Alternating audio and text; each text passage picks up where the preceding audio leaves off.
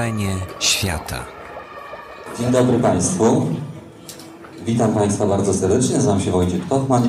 Witam Państwa w Faktycznym Domu Kultury, który jest e, miejscem spotkań Fundacji Instytut Reportażu. Dzisiaj spotykamy się na e, wieczorze wydawnictwa Dowody na istnienie i będziemy mówić o książce, o której Państwo, rozumiem, e, już doskonale, e, albo coś wiedzą, skoro Państwo tutaj przyszli. E, Mam kilka takich rzeczy, które chcę powiedzieć. Po pierwsze, nasze spotkanie jest współfinansowane przez Miasto Stołeczne Warszawa w ramach projektu Żenie DOK. Po drugie, witamy naszych słuchaczy w Wiki Radio, ponieważ nasze spotkanie jest transmitowane online. Dobry wieczór. I po trzecie, pozdra- pozdrawiamy Rafała Hetmana, który recenzuje i, re, i mm, relacjonuje, o to jest dobre słowo, y, nasze spotkanie na żywo na blogu czytam, recenzuję P. Wszystko powiedziałem?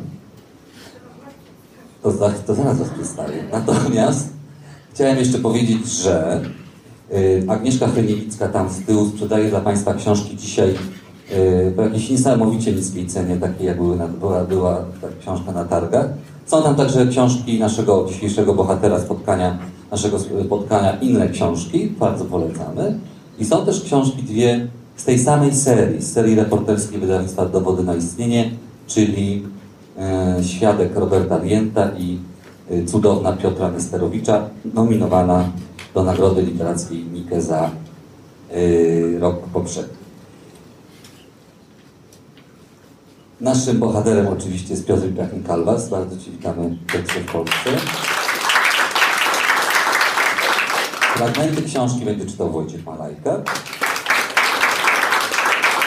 A spotkanie poprowadzi dla Państwa Julianna Jonek, która jest y, redaktorką naczelną wydawnictwa Dowody na istnienie i redaktorką tej książki. Nie jest to typowe, że y, redaktorzy książek prowadzą czy promują książki, które zredagowali, ale my staramy się być y, y, wyjątkowi na różnych polach, więc to, jest na przykład takie, taka rzecz. Ale gdyby Julia chroniła autora zbyt mocno, to oczywiście Państwo y, są zaproszeni do zadawania pytań. Bardzo proszę. Dobry wieczór. E, Zanim oddam głos e, głównemu bohaterowi naszego spotkania, czyli Piotrowi Ibrahimowi e, Kalbasowi, wprowadźmy się trochę w klimat książki Egipt Haram Halam e, i posłuchajmy pierwszego fragmentu w interpretacji Wojciecha Malekata. W telewizjach arabskich jest nie mniej horrorów i filmów pokazujących przemoc niż w telewizjach zachodnich. Pod tym względem nie obowiązuje tutaj żadna cenzura. Oczywiście zakazane są wszystkie filmy o tematyce żydowskiej, zwłaszcza o Holokauście. Ale egipska telewizja bez żadnych rozterek pokazuje krwawe zdjęcia z zamachów terrorystycznych czy pól bitewnych. Rozczłonkowane, rozerwane ciała, żadnych zaciemnień. Dzieciaki oglądają tutaj najgorsze, najbrutalniejsze horrory. Gdy jednak na ekranie pojawia się niewinny pocałunek, odkryte kobiece plecy, kawałek piersi, egipskie matki, tak, tak, zazwyczaj one, nie ojcowie, zasłaniają swoim dzieciom oczy lub zmieniają kanał. Niejednokrotnie widziałem takie sceny u znajomych. Jednocześnie Egipt jest nieustannie w pierwszej dziesiątce państw o największej oglądalności pornografii internetowej, obok takich krajów jak Stany Zjednoczone, Indie, Iran, Pakistan. Kair natomiast od lat jest na pierwszym miejscu wśród miast pod względem popularności filmów pornograficznych w sieci. Ale programy telewizyjne egipscy cenzorzy tną tak gęsto, że często nie można zrozumieć, co się dzieje na ekranie, jakby przeskakiwała płyta. Zabójstwa, tortury, przemoc halal. Nagość, seks haram. Alkohol, pijaństwo halal. Pocałunki, przytulanie, czułość haram. Na ulicach pełno jest dziewczyn ubranych tak. Na głowie hijab, potem opięty kolorowy podkoszulek, spod którego wystają długie rękawy cienkiej, elastycznej bluzy, a na nogach równie opięte spodnie. Hijab każą nosić. Nie wiadomo zresztą do końca, kto każe. To trudna do prześledzenia reakcja łańcuchowa, która trwa od śmierci Nasera, czyli od początku lat 70. Moi sąsiedzi każą nosić hijab swojej dziesięcioletniej córce. Pytam po co? Przecież to mała dziewczynka. Bo wszystkie dziewczynki w szkole noszą. Rzeczywiście, po dzielnicy mała chodzi bez hijabu. Jednak rano, kiedy idzie do szkoły, włosy ma zakryte. Ci sąsiedzi to sekularyści, nienawidzący wszystkiego, co ma jakikolwiek związek z islamizmem. Ale cztery ich córki, łącznie z tą dziesięciolatką w hijabie, mają wycięte łechtaczki. Jednak to tabu, o tym się nie mówi, a już przenigdy cudzoziemcom. Sekularyści rzezają swoje dziewczynki tak samo jak brodaci. Dziewczyna z łechtaczką to potencjalna kurew. Kobieta i mężczyzna oddzielnie. Oddzielnie. Nie dotykać się, nie rozmawiać, nie patrzeć, nie myśleć. Chłopcy do łazienki, branzlować się, żadnego seksu przedmałżeńskiego, tylko branzel. Branzel nie jest dobry, ale jest lepszy niż pozamałżeński seks. Tak mówią uczeni islamscy. Brodaci mędrcy łaskawie zezwalają chłopcom na oddawanie się onanizmowi, zalecając po tym ablucję całego ciała, żeby było czyste do kolejnej modlitwy. Dwa piętra nad nami mieszka rodzina konserwatywna. Facet, podobnie jak ten salafita koło biblioteki, na moje assalam alejkum odpowiada samym wa alejkum, czyli w domyśle z tobą, kafirze, niech pozostanie, co tak naprawdę mi życzysz. Jego żona w czarnym nikabie odwraca głowę do ściany, gdy spotykam ich w windzie. Kiedy do windy wchodzi moja żona z Hasanem, ale beze mnie, a w środku już jest ten brodaty sąsiad, sam albo z córką, on wychodzi z windy na naszym piętrze, nie odpowiadając na assalam alejkum mojej żony, bo z obcą niewiastą się nie rozmawia. A poza tym salafita nie cierpi przebywania sam na sam w ciasnej windzie z obcą kafirką z odkrytymi włosami, bo przecież w kobiecych włosach mieszka zło, jak powiada jeden hadis. Kiedy do windy wchodzę ja, a w środku jest tylko jego zanik- zanikabiona żona, wtedy ona wychodzi. Jazda windą nie jest taka prosta. Możliwe są następujące konfiguracje. Ja, facet, moja żona, jego żona. Ewentualnie wszyscy razem, ale wtedy jego żona stoi obok mojej żony, a ja obok niego. Ich córka, jeśli jest sama, nie wchodzi do windy ani ze mną, ani z moją żoną, ani z Hasanem, ani z nami wszystkimi razem. Pod Brodatym i bezpośrednio nad nami mieszka Dina, samotna wdowa, też spowita w czarny nikab. Cześć Dina, czarna wdowo, tak ją witam, gdy spotykamy się w windzie, a ona chichocze per liście. Zarzuca nikab do tyłu, pokazując mi swoją przepiękną twarz i uśmiechając się szeroko, błyska białymi zębami. Dina mówi perfekcyjnym amerykańskim. Studiowała filozofię w Bostonie. Tych kilkanaście sekund sam na sam w windzie poświęcamy na mikrodyskusję o filozofii, niczym wykłady Kołakowskiego. Akty strzeliste. Jaspers, Heidegger, Kant, kilka, kilkanaście zdań, parter i Dina znika pod nikabem. Wychodzimy w milczeniu, nie znamy się aż do następnego spotkania w windzie. To cudowny, nieodgadniony, pojebany kraj. Powiem Państwu, że kiedy rozmawialiśmy po raz pierwszy, mailowo oczywiście, ponieważ Piotr mieszka na stałe w Aleksandrii od 7 lat, e, o tej książce, pierwsza rzecz, jaką napisałam Piotrowi, to to, że nie możemy z tego zrobić zbioru reportaży.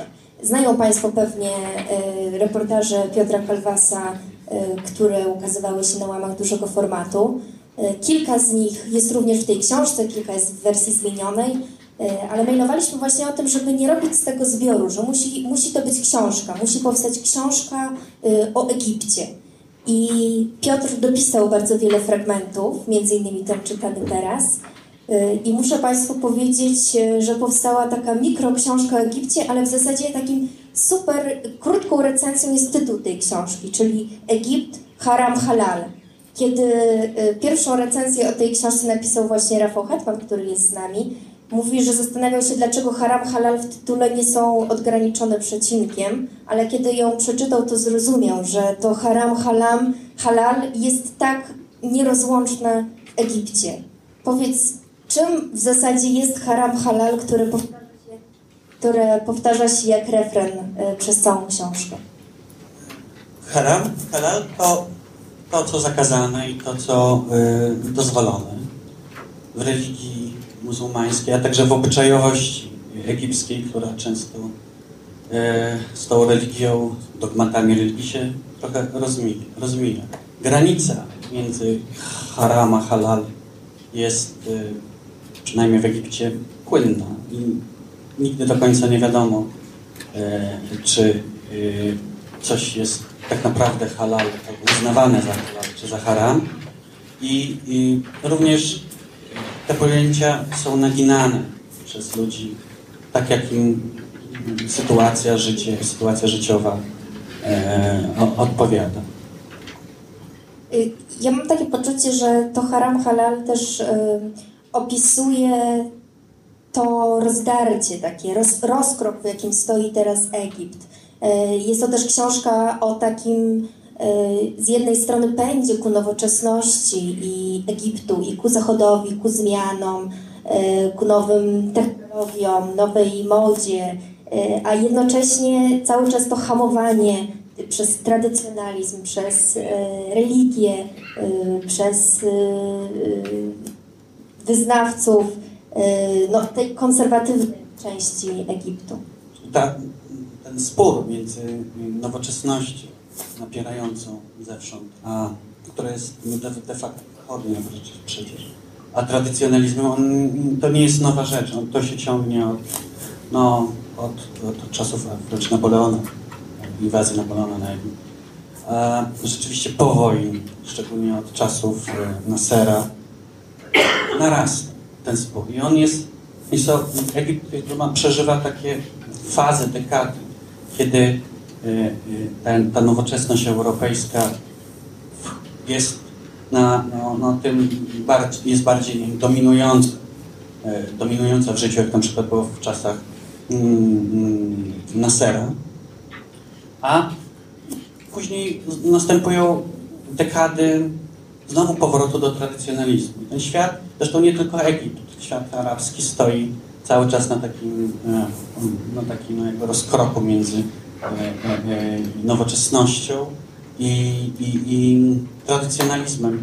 I tak do końca nie wie, w którą stronę pójść i jak połączyć jedno z drugim. Trochę to przypomina, trochę tylko sytuację, jaka jest nie wiem, w Rosji na przykład. Pewne mechanizmy są podobne w Rosji, tak jak w świecie arabskim. Tylko, że w świecie arabskim dużo, dużo bardziej intensywne i dużo bardziej związane z religijnością. Ale często wynikają z tego też e, różne takie, no dosyć zabawne, irracjonalne sytuacje e, związane z tym, e, z tą chęcią otwarcia się trochę na nowoczesność, ale jednocześnie w ramach tego tradycyjnego społeczeństwa. Jakbyś podał, opowiedział na przykład historię o no, takim polskim akcencie w Egipcie, czyli o y, lakierzy do paznokci. A to jest historia mm, firmy Inglot, e, która to, dotyczy nie tylko Egiptu, tylko mm, no, innych krajów arabskich, muzułmańskich. To jest lakier, e, firma Inglot kilka lat temu wypuściła taką serię e, lakierów przepuszczających powietrze. To jest coś takiego jak soczewki do oczu, które też takie nowoczesne przepuszczają e, powietrze. Nie wiem, czy zrobiła to e, e, dla krajów muzułmańskich. Tego nawet nie wiem, czy to był przypadek. Ka tak? W każdym bądź razie, no, w każdym bądź razie muzułmanki, które no, malują paznokcie, wpadły w zachwyt, dlatego że część z nich nie mogła swobodnie na co dzień malować paznokci tych praktykujących e, modlitwę, religię, mm, salat, bo według wielu szejchów, e, imamów e, islamskich um, obmyte musi być całe ciało, żeby można było się modlić. Więc te paznokcie przykryte lakierem nieprzepuszczającym powietrze były przeszkodą no, w, w tej modlitwie kontakcie z Bogiem. Bóg nie mógł się przebić przez nas. Więc te biedne dziewczyny według tych czcigodnych e, mędrców nie, mogli, nie mogły się modlić. Ten lakier, który wszedł e, do sprzedaży, e, w, nie wiem czy w całym świecie arabskim, w Egipcie na pewno, chociaż jest go mało, w Emiratach jest go pełno, w, w, Katarze, w Libanie są sklepy firmowe i Inglotu. No ten, ten lakier po, teraz umożliwia tym muzułmankom modlenie się. Jest to, jest to no, przykład takiego z jednej strony zabawny, ale z drugiej strony też trochę no, smutny przykład irracjonalnego myślenia. Ale takich irracjonalizmów jest dużo więcej e, w Egipcie i dużo więcej ty ich zauważasz. I w zasadzie obok tych słów haram, halal, słowo irracjonalizm jest e, trzecim najczęściej pojawiającym się słowem w tej książce. Musimy pamiętać, że to jest irracjonalizm z naszego punktu, mojego, czy z naszego punktu widzenia. Dla ludzi tam e, e, wiele rzeczy pojmowanych jako irracjonalne przez nas nie są e, rzecza, rzeczami, y, pojęciami irracjonalnymi. No ale są pewne granice. Znaczy, ja to opisuję jako, jako irracjonalność, bo jestem Europejczykiem, muzułmanem, muzułmaninem europejskim i czy mi się to podoba, czy nie. Natomiast mam w sobie myślenie e, europejskie, więc z tego punktu to oceniam. E, natomiast są pewne rzeczy, które na, do, do porządku dziennego jako irracjonalna tradycja przejść nie możemy, nie, nie mogę, na przykład obrzezanie kobiet. Tutaj nie ma żadnej, e, żadnego wytłumaczenia, że, że to jest tradycja, że może i irracjonalna, ale, ale musimy to jakoś e, tolerować, bo takie głosy też w Europie są mimo wszystko. Czy na przykład e, tradycja mm, mm, e, szlachtowania zwierząt w Halal. Tam niedawno była wielka dyskusja w Polsce, e, czy dopuścić, czy nie dopuścić. Dla mnie jest to coś tak okrutnego, e, bo jak tego nie widać, jak to się dzieje w rzeźniach y, tych halalicznych, czy gdzieś na przykład w krajach arabskich, takich jak Emiraty Arabskie, gdzie tego w ogóle nie widać, no to nic o tym nie wiem. Ale jak wygląda zabójstwo, za, znaczy no, zaszlachtowanie zwierzęcia e, w, sty, w, w, jakby rytualnym, rytualnym, to też, to też w religii judaistycznej kosz, koszerności. To jest coś, coś tak strasznego, e, że no, tak samo nie, ja nie mam dlatego żadnej, żadnego, żadnej granic, e, marginesu tolerancji. No ale no to powiedziałeś o dwóch takich e, skrajnych przykładach. Te reportaże zresztą o obrzezaniu kobiet i o rzezi zwierząt no, są bardzo, bardzo mocne i trudne wręcz do przeczytania. Jak pracowałam nad tą książką, E, razem z Tobą, to rzeczywiście no, jakoś czu, czułam jakiś opór wewnętrzny, ale y, takich przykładów irracjonalizmu jest dużo więcej, są też mniej y, skrajne, jak y, na przykład o korniszu, o autostradzie, o której zresztą rozmawialiśmy kilka dni temu, ponieważ będą Państwo czytać książkę, dowiedzą się Państwo, że Piotr mieszka w drugim czy w trzecim rzędzie, tak w budynku od, licząc od morza, i widzi jeszcze może w takim prześwicie jakby między, między budynkami, ale pas budynków od morza oddziela, no w zasadzie autostrada. No, nadmorski bulwar, taki ośmiu, ośmiopasmowy kornisz. Tak. E, I na tym korniszu e, notorycznie dochodzi do e, wypadków, od czego zresztą się zaczyna ta książka. Od wypadków, które można by łatwo uniknąć, gdyby nie jedno słowo w zasadzie, które jako czwarte najczęściej pojawiające się w tej książce e, słowo brzmi maktub. E, tak też początkowo e, miała się być może nazywać ta książka, jak o niej sobie rozmawialiśmy. Kiedy Piotr ją przysłał i nie miałam pojęcia, czym jest maktub, teraz już wiem i, i maktub rzeczywiście często się tutaj przewija i maktub jest non-stop obecny przy tej autostradzie. Maktub to jest pojęcie, słowo, pojęcie wywodzące się od kitab, czyli od księgi, od zapisania. Czyli y, w języku polskim najlepiej to y, przetłumaczyć jako przeznaczenie. To jest y, tak. Więc to jest coś, co, czym mm, Egipcjanie żyją na co dzień. Nie, mm, nie traktowanie rzeczywistości w taki sposób, jak to traktują Europejczycy, czyli z jakimś takim stuprocentowym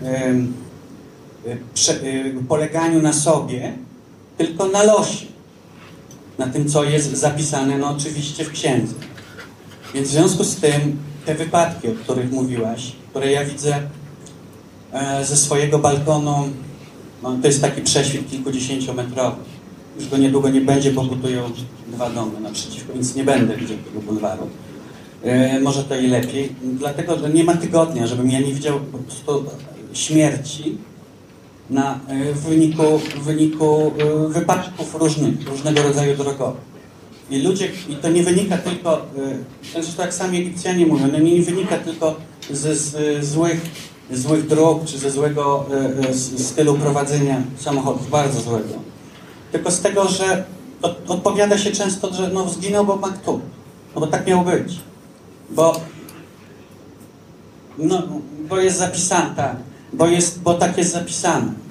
Ja znam przypadek, jak ktoś mi tak odpowiedział o dziecku, które spadło się zabiło z któregoś tam piętra, no bo jego ojciec poszedł się modlić do pokoju, a dziecko zostawił na parapecie.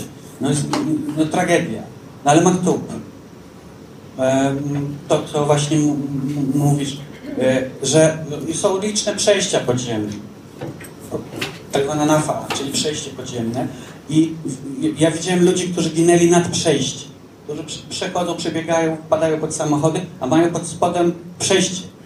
I rozmawiałem kiedyś z taką, właśnie całą rodziną przechodzącą przez, przez, tą, em, przez tą ośmiopasmową drogę, no 20-30 metrów od tej nafy, do tego przejścia podziemnego. E, I mówiłem, próbowałem wytłumaczyć, widać było, że to tacy religijni ludzie, że lepiej przejść dołem, że no taka, to też taki był mój test trochę, tak chciałem zobaczyć, jak co oni na to odpowiedzą. A oni się tylko uśmiechali i mówili, nie no, maktub, maktub. No i wygłaszali tam te sentencje religijne i ruszyli, i przeszli, przeszli, nic im się mm, na szczęście nie stało, ale maktub jest takim właśnie przy, przykładem takiego poddania się e, jakiego, jakiemuś z naszego punktu widzenia europejskiego irracjonalnemu, religijnemu myśleniu, które, które często kończy się śmiercią bądź kalectwem, bądź, jakimś nieszczęściem. No i maktub. Po prostu maktub. I to jest coś, czego ludzie z zachodu nie mogą pojąć. Ja też nie mogę tego pojąć. E, a tam jest wśród tych ludzi to w większości, nie wszystkich oczywiście, ale w większości wśród tych ludzi jest to coś zupełnie e, normalnego, taką, taką, jest taką codziennością. I no, no, trzeba sobie zdawać sprawę, że ludzie e, w większości tam tak pojmują życie i śmierć, że ta granica, tak jak między haram a halal jest e, płynna, to tak samo między śmiercią a życiem jest, ja tak to czuję, że jest płynna, że to jest, że te dwie światy są ze sobą połączone i to jest też z punktu widzenia europejskiego przerażające. Ale z naszego punktu widzenia jest to przerażającego. Przerażające. Tam, tam nie, bo tam ludzie cały czas, większość ludzi, to podkreślam, żyje jakby mm, cały czas odwołując się do tego świata mm, Ducha. świata ducha, świata, świata też śmierci, świata przyszłego. Że to nie szkodzi. Że to, że to, że to trzeba o tym myśleć, pamiętać. E, No, jest to fatalizm, który jakoś przesyca e, tamte kultury już od e, bardzo dawna. No, mamy do, do czynienia z tym w Europie, pewnie też wśród, e, wśród muzułmanów, takich, którzy żyją tradycyjnym, nie- niezintegrowanych muzułmanów. To jest dla Europejczyków nie do, nie do przyjęcia. No tutaj możemy zrobić przypis, e, skoro akurat wywołałeś Europę. Od jakiegoś czasu śledzimy zresztą z Piotrem w internecie, jest taka kampania społeczna o, przeciwko obrzezaniu e, dziewczynek w Europie właśnie. E, No, mocno działająca na wyobraźnię, nie wiem czy Państwo widzieli w internecie, są flagi różnych krajów europejskich rozdarte i zszyte tak niechlujnie jakąś grubą sznurkiem jakimś, czy grubą taką, taką nicią. E, Ponieważ to nie jest tak, że kitan, czyli obrzezanie dziewczynek dzieje, kitan, tak, dzieje się tylko gdzieś, gdzieś daleko, za morzem, w Egipcie, w Afryce, tylko dzieje się to cały czas tutaj, jakby ten ten e, tradycjonalizm przyszedł, jest bardzo, bardzo blisko. To, jest, tak jak mówiłem, to jest tak okrutne e, tak brutalne bestialstwo, że tutaj, ma, tutaj nie, nie, ja nie przyjmuję żadnego e, jakby usprawiedliwienia nie wiem, poprawności politycznej czy, czy kulturowej, cywilizacyjnej. E, To trzeba pamiętać, że to się dzieje tylko w niektórych krajach. E, e, Chociaż jest zakazane. Chociaż jest zakazane, dopiero od 2007 roku zakazała tego żona obalonego prezydenta Susan Mubarak. E, Nie, nie, nie specjalnie miało to większe znaczenie, znaczenie bo e, tak samo ta, ta, ta procentowo mniej więcej tak samo to wygląda, ani to niższe, ani, ani te statystyki są ani, ani wyższe. Ale problem dotyczy także no, Europy, bo jak podają statystyki, E, W Wielkiej Brytanii jest około 130 tysięcy dziewcząt, dziewczyn, dzieci, e, dziewczynek zagrożonych rocznie tym zabiegiem. Wiele dzieci się, dziewczynek wywozi na wakacje, żeby tego e, zabiegu dokonać w- w krajach ich pochodzenia. Robi się to oczywiście też na miejscu nielegalnie w Wielkiej Brytanii, we Francji. Działają całe takie lot, lot, grupy różnych, e, e, w cudzysłowie, w cudzysłowie lekarzy, którzy to robią. W Stanach Zjednoczonych ponad 200 tysięcy e, kobiet, dziewczynek jest za, tym, tym, tym zabiegiem, nie zabieg, no, tym, tym, tym bestialstwem zagrożonych, więc no, problem jest ogromny i dotyczy Europy. Pokazuje, jak silny, jak silny jest tradycjonalizm e, e, religijny, w tym, w tym wypadku islamski, e, że nawet któreś tam pokolenie babek, bo to matki robią, to kobiety się tym zajmują, matek, babek robi to swoim, swoim córkom, swoim wnuczkom, mimo, mimo no, życia już tyle lat, czy czasami de, dekad w, w, w, w, na, na zachodzie. Ja mówię, przepraszam, ale to, to, to u Ciebie przeczytałem o tym, że, że, e, no dobrze, no ale taka że tradycja e, i nawet tu czytam w książce, że Egipcjanie mówią, e, że to muzułmanie, że no to nie wtrącajcie się naszą, nasze sprawy. To jest, to jest tradycja, my rzezamy dziewczęta i, i wara mam do tego. Co, co, co, co, mam zrobić? Tutaj nie mamy, tu nie ma żadnej dyskusji, nie ma żadnej wary. No, tutaj trzeba, to trzeba piętnować i z tym walczyć, tak jak na przykład y, kiedyś zwalczono, mam nadzieję, Piotr, w razie czego mi poprawisz, palenie wdów y, w Indiach. To też był przecież straszliwy obyczaj, w tym wypadku dotyczący hinduizmu i chyba już tego w ogóle nie ma. E, i, no i co? I walczyli z tym i, sami Indusi, ale też no, w znacznej mierze, no, za przeproszeniem, e, kolon, kolonizatorzy, czyli Anglicy jakoś, którzy oprócz tego oczywiście robiliby wiele złych rzeczy, ale jednak to, to, to straszne, straszny e, obyczaj e, zwalczono. W tym wypadku obrzezanie w świecie, w części świata muzułmańskiego bezwzględnie musi być piętnowany i, i, i, zwalczany czy tam, czy tu. Tam jest też coraz więcej organizacji, szczególnie po arabskiej wiośnie wyszły z podziemia, e, które z tym mm, zmagają się, walczą. Mimo, mimo no, z jednej strony niby teoretycznie poparcia państwa, bo, bo państwo tego zabrania, ale z drugiej strony przy jednak y, krzyku, krzyku przeciętnych ludzi, którzy mm, boją się nie tyle, że, że tego braku obrzezania, tylko tego, że, że to się nagłaśnia, że, to, że, że, że cudzoziemcy, że świat o tym e, będzie wiedział, dlatego że Egipcjanie są ludźmi, którzy wstydzą się wielu rzeczy. To jest taki no, rodzaj jakiegoś e, kompleksu, który ma bardzo głębokie e, ko- korzenie i w kolonializmie, i, w zacofaniu, i no, w, w, w, różnych, w różnych punktach. Natomiast strasznie się boją, e, żeby cudzoziemcy o tym nie wiedzieli. Na przykład o obrzezaniu, czy na przykład o drugiej takiej rzeczy jak testy dziewicze, czyli sprawdzanie, czy córka, wnuczka mm, posiada nadal błonę dziewiczą. To jest coś, e, coś potwornego. Ja robiłem rozmowę z dwoma Egipcjankami takimi otwartymi, to myślałem, że osiwieje od tego. Ale, mm, ale e, no, e, walczą z tym, ale cudzoziemcom od tego wara. On, i, i jeszcze 20 czy 30 lat temu, kilkanaście lat temu, no, kto z nas o tym wiedział? No, jacyś tam arabiści, czy ludzie, którzy się zajmowali e, tamtymi stronami świata. W tej chwili w dobie internetu, m, telewizji satelitarnej, globalnej komunikacji, wszyscy o tym wiedzą i oni, ludzie tam nie wiedzą, co, jak, co z tym począć, jak to ukryć, czy ukryć. Jeżeli z tym walczyć, to jak, czy na pewno walczyć? To jest przecież taka tradycja, że no, jak widać nawet e, e, życie w Europie e, Zachodniej nie powstrzymuje znacznej części, dużej części ludzi od, stamtąd od dokonywania tych zabiegów. Więc tu jest problem, przed jakim kraje muzułmańskie i nie tylko, ale przede wszystkim kraje muzułmańskie stają, czyli tym twarzą w twarz z galopującą wręcz nowoczesnością, która jest, jak mówiłem, zachodnia. I no, nie wiedzą, nie wiedzą, są trochę w kropce.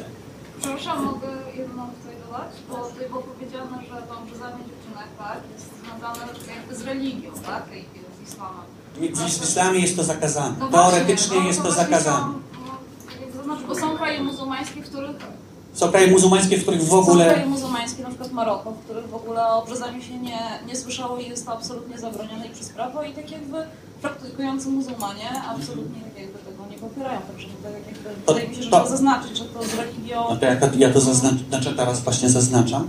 Ja, oczywiście państwa, państwa chyba wszystkie mm, muzułmańskie tego zabraniają. Natomiast y, państwo państwem, a obyczajowość obyczajowością, to prawo obyczajowe jest y, zupełnie y, na boku, obok i omija, jak może państwo. I ten pas takiego rzezania kobiet, on się zaczyna gdzieś tam od Somalii, przez Djibouti, Erytreę, Sudan, Etiopię, Egipt i idzie subsaharyjską mm, mm, Afryką do, do wybrzeża Morza, do Atlantyku, gdzieś, gdzieś do Gwinei. I dokonują tego również animiści. Dokonują tego w Egipcie również koptowie. W Maroku tego w ogóle nie ma, nie ma tego w Tunezji, e, nie ma również tego w Arabii Saudyjskiej, w- Emiratach i tak dalej, w paru jeszcze innych krajach. Więc to dotyczy określonej, określonej grupy e, krajów. E, I w religii tego nie ma. Nie ma ani tego w Koranie, ani nie ma tego w Sunnie, czyli w tradycji. Natomiast oczywiście mm, część radykałów, na- nawet nie radykałów, tylko fundamentalistycznie myśl, myślących e, e, muzułmanów, szejch, szejchów, szejchów czy imamów, gdzieś tam wynajduje jakieś e, ślady w przeszłości, w archaicznych różnych starych księgach, że to jednak, żeby to zalegalizować, że to jednak jest dopuszczalne. No tak, natomiast y, też się pojawiają takie informacje, że na przykład do, do, dopatruje się w Koranie informacji, że mężczyzna jak jest głodny może zjeść swoją żonę, tak? E, To była niedawno taka informacja No, no e, w mediach, to, jest, to było to fake tak zwany, to bzdura kompletna, to bzdura. Ale na Facebooku zawrzało, tak? Na, na jest- Facebooku zawrzało, ale to na Facebooku się pojawiają również takie bzdury, że szkoda na to nawet. Tak, e, tylko że teraz łatwo właśnie jest, jest taka, wydaje mi się, ogólna fala trochę niechęci do muzułmanów i łatwo się po prostu takie informacje przyklejają ze szkodą, tak? Dla- Oczywiście, że jest taka fala i ta fala jest od y, islamofobii, jest od, y, No, y, od dawna, od to na, na, na przykład od ataków 11 września, przedtem może bardziej umiarkowanie, ale mm, no, ja, o obrzezaniu no, właściwie nie ma, nie ma, nie ma, nie ma dyskusji tutaj. Y, y, trzeba to piętnować i trzeba wspierać te wszystkie siły, y, y, mm, które z tym walczą y, właśnie w tamtych krajach, bo one często czują się y, opuszczone jakoś przez, przez kraje mm, niemuzułmańskie, zachodnie głównie i, i, i no nie dają sobie z tym rady, bo tak jak mówię, o tym się nie mówi. Nawet między mm, Egipcjanami o tym się e, nie, nie, nie, nie mówi, a już z cudzoziemcami 90% ludzi, z którymi, jak robiąc artykuł na, na ten temat, 90% ludzi, procent ludzi, moich znajomych, dalszych, bliższych, odmówiło mi w ogóle rozmowy na ten temat. Ja Kilka osób do tego wręcz e, mm, zmusiłem. No, e, e, poprosiłem bardzo, żeby o tym porozmawiać. To jest tabu. To jest tabu i to o tym wstyd. Tutaj jest są strasznie niewygodne. bo, bo jesteś w środku, mówisz po arabsku, znasz ich dość dobrze, chociaż y, wiadomo, że, wiadomo, że nie do końca, bo bardzo się ukrywają. Ty jesteś ten obcy, który nagle przychodzi i nie jesteś, nie przyjeżdżasz jako dziennikarz tylko na trzy tygodnie i sobie wyjeżdżasz, tylko cały czas ich tam obserwujesz. Znaczy- I jeszcze, poczekaj, jeszcze y, zaczyna się książka od tego, y, że y, Piotr szykuje się y, do tego, żeby wyjść w miasto, żeby spacerować po mieście, zawsze tam z, z kolą i, i z notesem, dyktafonem w plecaku przygotowany i piszesz, codziennie udaję, że jestem tu pierwszy raz przed sobą i przed nimi Egipcjanami. I są różne sposoby, żeby ich podglądać, czy rozmawiać, czy powiem brzydko wyciągać od nich informacje. Czasami jest to udawanie turysty, e, jakbyś i, i mówienie tylko po angielsku, udawanie, że nie znasz arabskiego. No, czasami jest to wykorzystywanie znajomości e, i wyciąganie e, informacji od znajomych. No ty jesteś ten, ten obcy niewygodny. Co Słuchajcie, ja, ja, ja, nie, ja nie podglo... może podglądanie to jest takie trochę złe określenie, to jest ciekawość świata, w tym wypadku e, bardzo odmiennej e, kultury, która mnie codziennie czymś zaskakuje, bo ja ciągle się dowiaduję nowych rzeczy, e, wynajduję w Egipcie, mm, których nie, nie znam. Mi się wydawało po roku, że ja już znam. Jak, teraz mieszkam 7 lat i ciągle jest, e, coś mnie zaskakuje. Teraz wyszła niedawno taka książka, nie wiem czy mogę zareklamować, bo to inne wydawnictwo, Powiedz, powiedz oczywiście. o Sexy Cytadela. E, e, pisarki Shirin El Feki, e, e, pół, pół Brytyjki, pół Egipcjanki, która 400 ponad stron tylko jest o, egipskim, o egipskich tajemnicach dotyczących e, seksu. Ja czytam, ja nie, wielu rzeczy po prostu w ogóle pierwszy raz zdaję sobie sprawę, że coś takiego e, istnieje. E, więc to, to, są, to, to, są tak, to są światy, które są ukrywane przed cudzoziemcami. Teraz tego się już, tak jak mówię, już nie da. Ja rozmawiam z tymi ludźmi, ja no, rzadko udaję kogoś innego, czasami mi się to zdarza. Jak no, mówię, rozmawiam z nimi, to jeżeli jest to możliwe, rozmawiam po angielsku. Jeżeli nie, to w dialekcie egipskim, który jest zupełnie inny niż język e, e, e, arabski. To jest tak jak, nie wiem, polski, a bułgarski, czeski. może. E, jeżeli mogę też to jakieś bardzo trudne tematy, to też chodzę ze swoimi przyjaciółkami, które służą mi za e, tłumaczki. Wielu, te, tłum, te tłumaczki też mi pomagają, Egipcjanki, jedna z pół Egipcjanką, pół Greczynką, pomagają mi w dotarciu do, do różnych środowisk czy ludzi, bo wiele ludzi w ogóle nie chce z cudzoziemcem rozmawiać, nawet po egipsku. Po angielsku to wszystko jedno. Nie chce po prostu rozmawiać e, z, z, z, z cudzoziemcem na takie tematy, więc obecność kogoś, mm, nawet kobiety, egipcjanki zawsze, mm, e, zawsze pomaga, ale to nie jest podglądanie, gdziekolwiek bym mieszkał, to robił. Znaczy, to jest ciekawość, ciekawość o, o, o inności, która jest, to jest takiej inności, która się nie wyczerpuje. O, to jest tak jak z tą książką o, o, o, o, o Sexy Cytadela. Ciągle po prostu coś mnie tam e, e, zadziwia, czasami szokuje na plus, czasami szokuje na minus. Także penetrowanie tego świata jest e, jakoś moją bardziej fascynacją. To y, trochę mówiliśmy o szokowaniu na minus, powiedzmy też trochę o szokowaniu na plus, żeby Państwo nie pomyśleli, że, że ta książka jest tylko o strasznych, krwawych, brutalnych historiach, bo to nieprawda, bo jest y, dużo y, i, i lżejszych opowieści o jedzeniu i, i dużo śmiesznych historii, anegdot, które się przydarzyły Piotrowi. I teraz poproszę Wojciecha Malajkata o przeczytanie kolejnego fragmentu.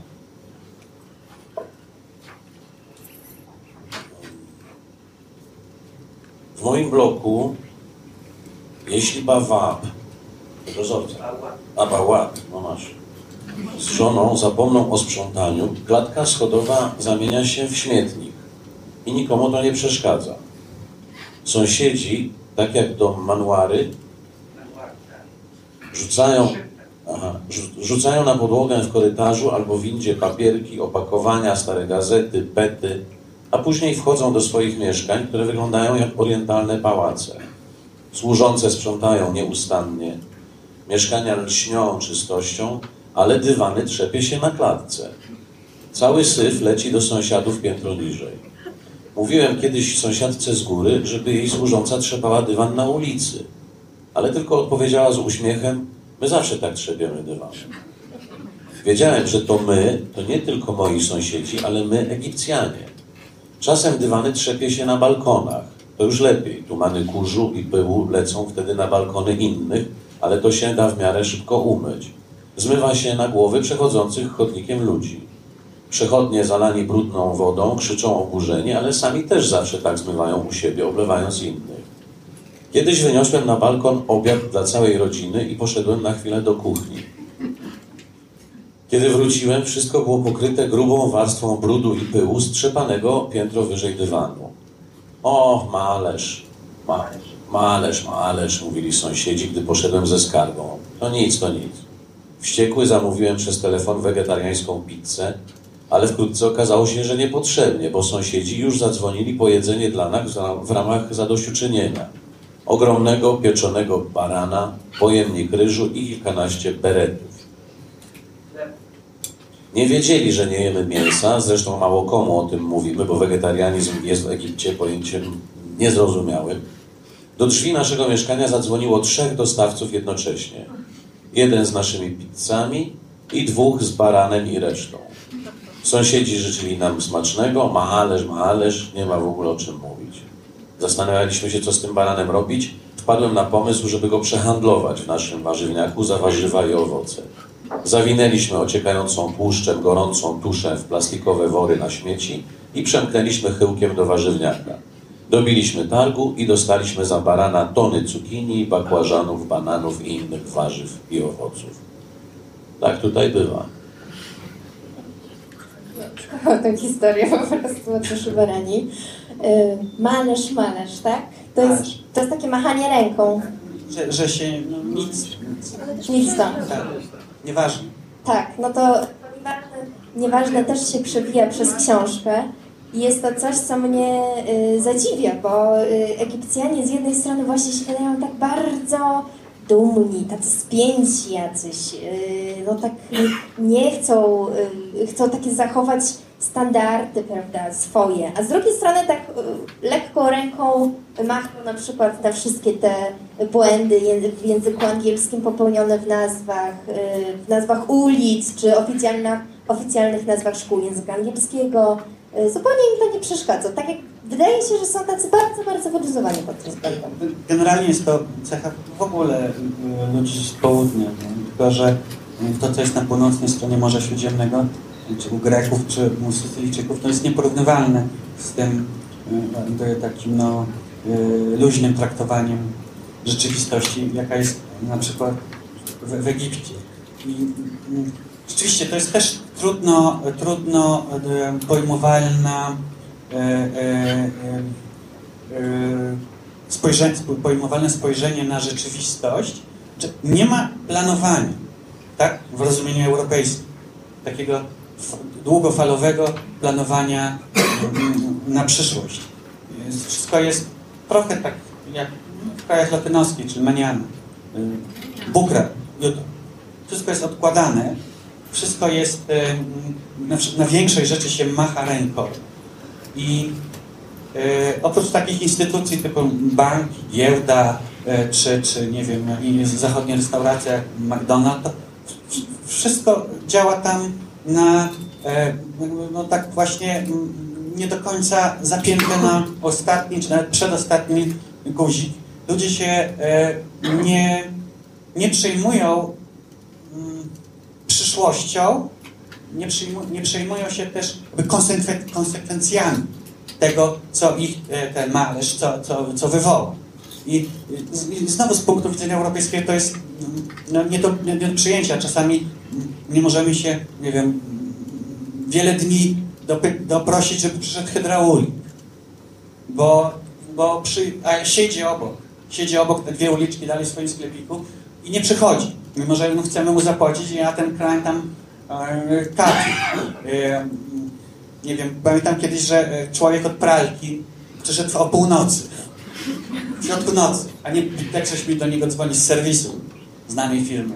Też jak wreszcie przyszedł, to przyszedł o północy. To jest, e, to jest takie podejście do rzeczywistości, które bardzo lekkie i które denerwuje Europejczyków. Ja się do tego, moja żona, myśmy się do tego przyzwyczaili, chociaż czasami ręce opadają, ale no, nie da się inaczej żyć, jeżeli się człowiek nie przyzwyczai do takiej, do takiej e, e, obyczajowości, no bo, bo wtedy się e, zwariuje. Ale no niestety odbija się to też na, no, na gospodarce, na, na planowaniu, na, to też wynika z jakiegoś irracjonalnego e, myślenia, nieprzywiązywania wagi do, e, do, do rzeczywistości. Ja tam mam taki, zna- miałem, już wyjechali znajomych, małżeństwo belgijsko-francuskie, którzy mm, byli archeologami, e, archeologami e, i oni mm, ciągle prowadzili, kopa, ko- kopią w ziemi i mieli, mieli Egipcjan, którzy zajmowali się tylko kopaniem ziemi. E, no, takimi prostymi fizycznymi pracami. I kiedyś był jakiś zastój w tych pracach i kilka dni i oni postanowili ci, ta, ta, ci, ci, ci Francuzo-Belgowie wykorzystać na naukę tych ludzi tak po europejsku zaczęli myśleć. No, nauczymy, po, pomożemy im obsługiwać komputery. No i tych wszystkich robotników posadzili i przez kilka dni nauczyli bardzo dużo e, e, ob- obsługi, obsługiwania komputera. No i kiedy przyszło znowu już do kopania tych, doł, tych dołów, żeby szukać tych, tych antyków, to ci robotnicy już nigdy w życiu do tego nie wrócą. Że już teraz nauczyli się obsługiwać komputery i już są wyżej, w, bo to jest kolejna rzecz, kastowość, że już w tej, w tej kastowości stoją, stoją wyżej, więc już do tego nie wróciłem i ci Belgowie mieli problem, no bo, bo wszystko im stanęło, musieli szukać nowych robotników, tych nie mogli przecież zatrudnić do komputerów i no i taka patowa, patowa sytuacja, która jednak odzwierciedla właśnie takie no, mm, mm, dziw, dziwne czy dziwaczne y, myślenie z, z naszego punktu y, y, widzenia. Ale tę kastowość też im rozsadzasz od środka. No. Nie, ja nie rozsadzam, tylko ją komentuję. Ale no tak się nie, nie potrafisz się dostosować. Znaczy, bo ja nie, bo ja mam przekonania, już nie chcę te deklaracji składać, ale dla mnie równość, równość e, społeczna to jest jedna z podstaw e, funkcjonowania e, państwa. I, i, i no, nie, nie mogę przejść do porządku dziennego. Na przykład ja, do, żeby do ba, bałaba, do, do dozorcy zwracać się per em, e, u, e, jausta. To jest o człowieku, człocze prosty. Tak się zwraca do takich tego typu ludzi jak no, kierowca, mechanik czy e, dozorca. Albo po imieniu. Więc ja, ja, bo mnie to przez usta, usta przejdzie, więc nie, ja do niego mówiłem na początku perhedryta, to, to, znaczy, to oznacza pan. No i on się śmiał. Znaczy tak się dziwnie uśmiechał, bo czuł to jako kpinę.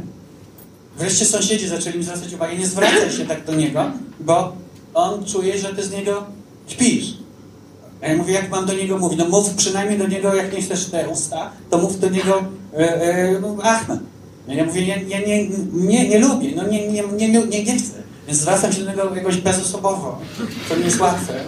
I, i, no i, i tak jest e, z, z, z, z różnymi innymi grupami. Tam jest no, ten, ten usta, to jest ten jakby najniższy, najniższy e, poziom i tak się Egipcjanie poznają. Nawet jak ktoś się przebierze w lepsze ubranie, to i tak wiedzą, że to jest rais, czyli ten ktoś trochę wyżej niż usta, czyli ten no, taki szefunio, zwykły, zwykły człowiek. Ale Tak- z, cze- z czego poznałeś? Sposób rozmawiania? ja, ja z, podobną, ja z, podobną, mm, z podobnymi historiami spotkałem się czytając książki Wiesława Wiernickiego o przedwojennej Warszawie. Że coś takiego funkcjonowało, on to opisuje, jak do jakiejś y, ziemiańskiej czy jakiegoś tego typu lokalu wparowuje y, zwykły, prosty robotnik, przebrany w jakiś garnitur i go tam ten stojący cerber, nie cieć, jakiś strażnik nie wpuszcza, od razu widzi go po twarzy, po rysach. No, To jest, e, to jest e, jakiś taki f- forma e, e, rasizmu, czy nie wiem, no, e, kastowości właśnie, e, do którą ja się nie, nie, nie godzę, więc e, to, to dotyczy każdej grupy znaczy, narastającej społecznie, aż na, na samej górze są ci, ci do których się zwraca ustas na przykład, podobny do ustas. Ustas to jest, profesor albo doktor, to jest doktor. Ktoś oczywiście nie jest tym doktorem, to tylko jest tylko taka, e, e, taka formułka. I, I każdy tam wie, jak do kogo się zwraca. Ja tego właśnie jako Europejczyk nie potrafię, bo wszyscy krzyczą na przykład w autobusie e, rejs, rejs, stawaj, bo, bo chcemy wyjść. A ja, ja tak nie, nie, nie, nie mówię, no nie, nie, nie wiem, chyba większość Europejczyków tak, tak, tak, tak, tak, tak, tak nie mówi, nawet nie wiem dokładnie. No ale kastowość jest tam e, bardzo silna, może nie taka jak w Indiach, nie, nie tego typu, ale, ale to też jest coś, co, co musi być e, w tym świecie e, zwalczone, zwalczone, jeżeli, ja tak, ja takim mówię, jeżeli chcecie mieć demokrację, to musicie to zwalczyć, bo nie możecie pozostać na, na, na w, tak, w takiej kastowości, w takim systemie kastowym, bo to się w ogóle nie, to się kłóci z demokratycznym, wolnym, e, e, e, obywatelskim myśleniem. To jest coś, co też nie, absolutnie ludzie nie mogą przejść do porządku dziennego, mimo, że w czasach Nasera, czyli w czasach takiego para, parasocjalizmu, e, próbowano to jakoś, jako tako zwalczyć, ale umarł Nasser, przyszedł Sadat i się wszystko skończyło i wszystko wróciło do, e, e, do, do, do, do, do stałości. Ale oni chcą demokracji. To jest, to jest pytanie, na które naprawdę nie ma e, odpowiedzi. Jakiej demokracji? Każdy to widzi jakoś inaczej. Tak? Poza tym demokracja to nie jest system, który można odgórnie jakby e, e, zaimplikować, no, tak, za, e, e, wtłoczyć czy wprowadzić. To jest, demokracja musi być w ludzie, a tego tam nie ma, no bo to wszystko to, co opisuję, czy o czym mówię, to jest przecież zaprzeczenie e, demokracji, więc to jest taka sytuacja mm, trochę patowa, że ci ludzie, przede wszystkim rewolucja arabska to była walka z biedą, e, walka z dyktaturą, ale później, kiedy to z- zwalczono, czy z biedy nie zwalczono, ale dyktatura upadła, jest, jest z powrotem powrót do, do takiego rodzaju e, e, zakorzeniono- zakorzenionego kastowego e, czy tradycjonalistycznego myślenia, bo nigdy nie było tam żadnej demokracji, nawet w najmniejszej formie. Jeden dziennikarz, oczywiście to nie dotyczy pewnych środowisk sekularnych, czy jakichś bardzo wykształconych, to jest mały procent. Pewien dziennikarz egipski powiedział, że jak za- zaczęto obalać Mubaraka, że mamy po raz pierwszy od pięciu tysięcy lat szansę na demokrację. No i, i jak, jak, jak wiemy z historii niedawnej, po obaleniu Mubaraka zaczęło, przez rok rządziło Bractwo Muzułmańskie, które, które jest organizacją, no, jak pokazuje jego historia prawie stuletnia, to związano z terroryzmem. To nie tylko dlatego, że państwo egipskie teraz uznało Bractwo Muzułmańskie za terrory, terrorystyczną, terrorystyczną organizację. To jest organizacja zawsze mniej lub więcej była powiązana e, z fundamentalizmem i terroryzmem. Mm, rz- rządzili przez rok. Egipcjanie y, obalili drugą rewolucją, wyszli na ulicę razem z armią i rządzi armię. Więc znowu jest powrót do silnej ręki. Jak na razie, bo to są kraje mm, y, trudno przewidywalne, prze- przewidywalne rejon świata, jak na razie są w większości zadowoleni z, z powrotu silnej ręki, bo jest spokój, do którego się przyzwyczaili przez dekady, e, dekady dyktatu, czy to Nasara Sadata, czy Mubaraka. Więc pytanie, czy oni chcą demokracji, to jest pytanie, na które nie można udzielić e, jednoznacznej e, odpowiedzi. Ale gdzieś ta rewolucja, zwłaszcza obyczajowa, się, się dokonuje w, piwnicach, w głowach ludzi młodych, zresztą no, dosłownie w piwnicach, bo też opisujesz y, y, zebranie na koncercie młodych ludzi, y, którzy chcą walczyć nie właśnie z, z religią, tak, tylko z systemem jakiejś takiej opresyjności obyczajowej.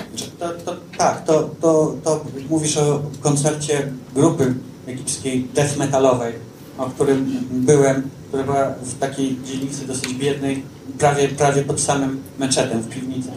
Więc to też takie znamie, znamienne. Te, te, te, te, te zespoły tego typu jak rap czy death metal, one były. Tylko może było ich mniej przed rewolucją również były, tylko o tym się w ogóle haram, o tym się w ogóle nie mówiło. Więc a ci, ci ludzie, e, ci y, chłopcy z tego zespołu, oni mówili, że oni z religią nie walczą, ale oni to mówili, ja to czułem ze strachu. Tam powiedzenie, że się walczy z religią, czy to islamem, czy z, y, z religią koptyjską, to bardzo rzadko przechodzi ludziom przez usta ze strachu. Ze strachu no, przed zemstą jakoś, ale też w ogóle przed sobą, przed sobą żeby, żeby- nie mieć później nie wiem, wyrzutów sumienia, że, że, że żyje w grzechu, bo kompleks wręcz grzechu jest tam i winy jest ogromny. Ale rzeczywiście po rewolucji, mm, po rewolucji, e, e, po wiośnie arabskiej jest bardzo duży wysyp e, wszelkiej formy mm, sztuki, e, artystycznych fundacji, teatrów, grup mu- muzycznych, dlatego że nie ma eksplozji wolności politycznej. Dlatego, że jest e, e, dyktatura wojskowa, a nie może nie być Takie jest moje zdanie i większości Egipcjan. Po prostu nie może tam nie rządzić w tej chwili armia, bo byłaby tam Libia, albo nie daj Bóg jeszcze gorzej Syria. Więc ta armia rządząca e, z jednej strony pełni tą mm, pozytywną rolę, bo przewraca porządek, tam jak, jakiś ład, mm, normalne życie, a z drugiej strony robi to, co przy okazji robi, czyli wypełnia więzienia e, nie tylko e, terrorystami, dżihadystami, członkami zdelegalizowanego Bractwa Muzułmańskiego, tylko również innymi e, opozycjonistami. Więc no, to jest tygiel. To jest tygiel i to jest, tak jak większość krajów na Bliskim Wschodzie, kwadratura koła. Piękny, cudowny, fascynujący, pojewany kraj. No, tak, tak, tak, tak, tak. E, Zanim jeszcze oddam Państwu głos i zanim jeszcze usłyszymy ostatni fragment książki, e, powiem tylko, że e, ta książka idealnie spełnia tak myśl, czy, czy sposób, w jaki my myślimy o reportażu tutaj w Instytucie Reportażu.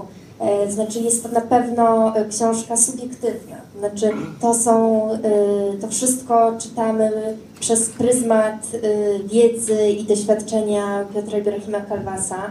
Widzimy to jego oczyma. Zresztą on wielokrotnie podkreśla, że Ja, ja podkreślam, że, że to jest mój punkt widzenia, że ja e, e, mogę się mylić i zapewne w niektórych przypadkach w ocenie Egiptu się mylę i że jakby nie wzywam do jakiejś, jakiejś przez tą książkę do jakiegoś, e, nie wiem, rewolucji takiej czy innej. To jest subiektywny punkt widzenia człowieka, Europejczyka, muzułmanina, który mieszka 7 lat e, akurat w Egipcie. Ale to jest, tak jak mówię, to jest taka kwadratura koła, że żeby to poznać i ocenić no, w 100% e, obiektywnie, nie wiem, czy, czy, czy, czy całe życie wystarczy. I muszę Państwu powiedzieć, że jest to książka napisana e, nie tylko ze znawstwem tematu, ale przede wszystkim z ogromną, ogromną pasją. Jest tu bardzo dużo e, emocji e, i dobrych, i, i, i złych, i krytycznych, i miłości, i wkurzenia.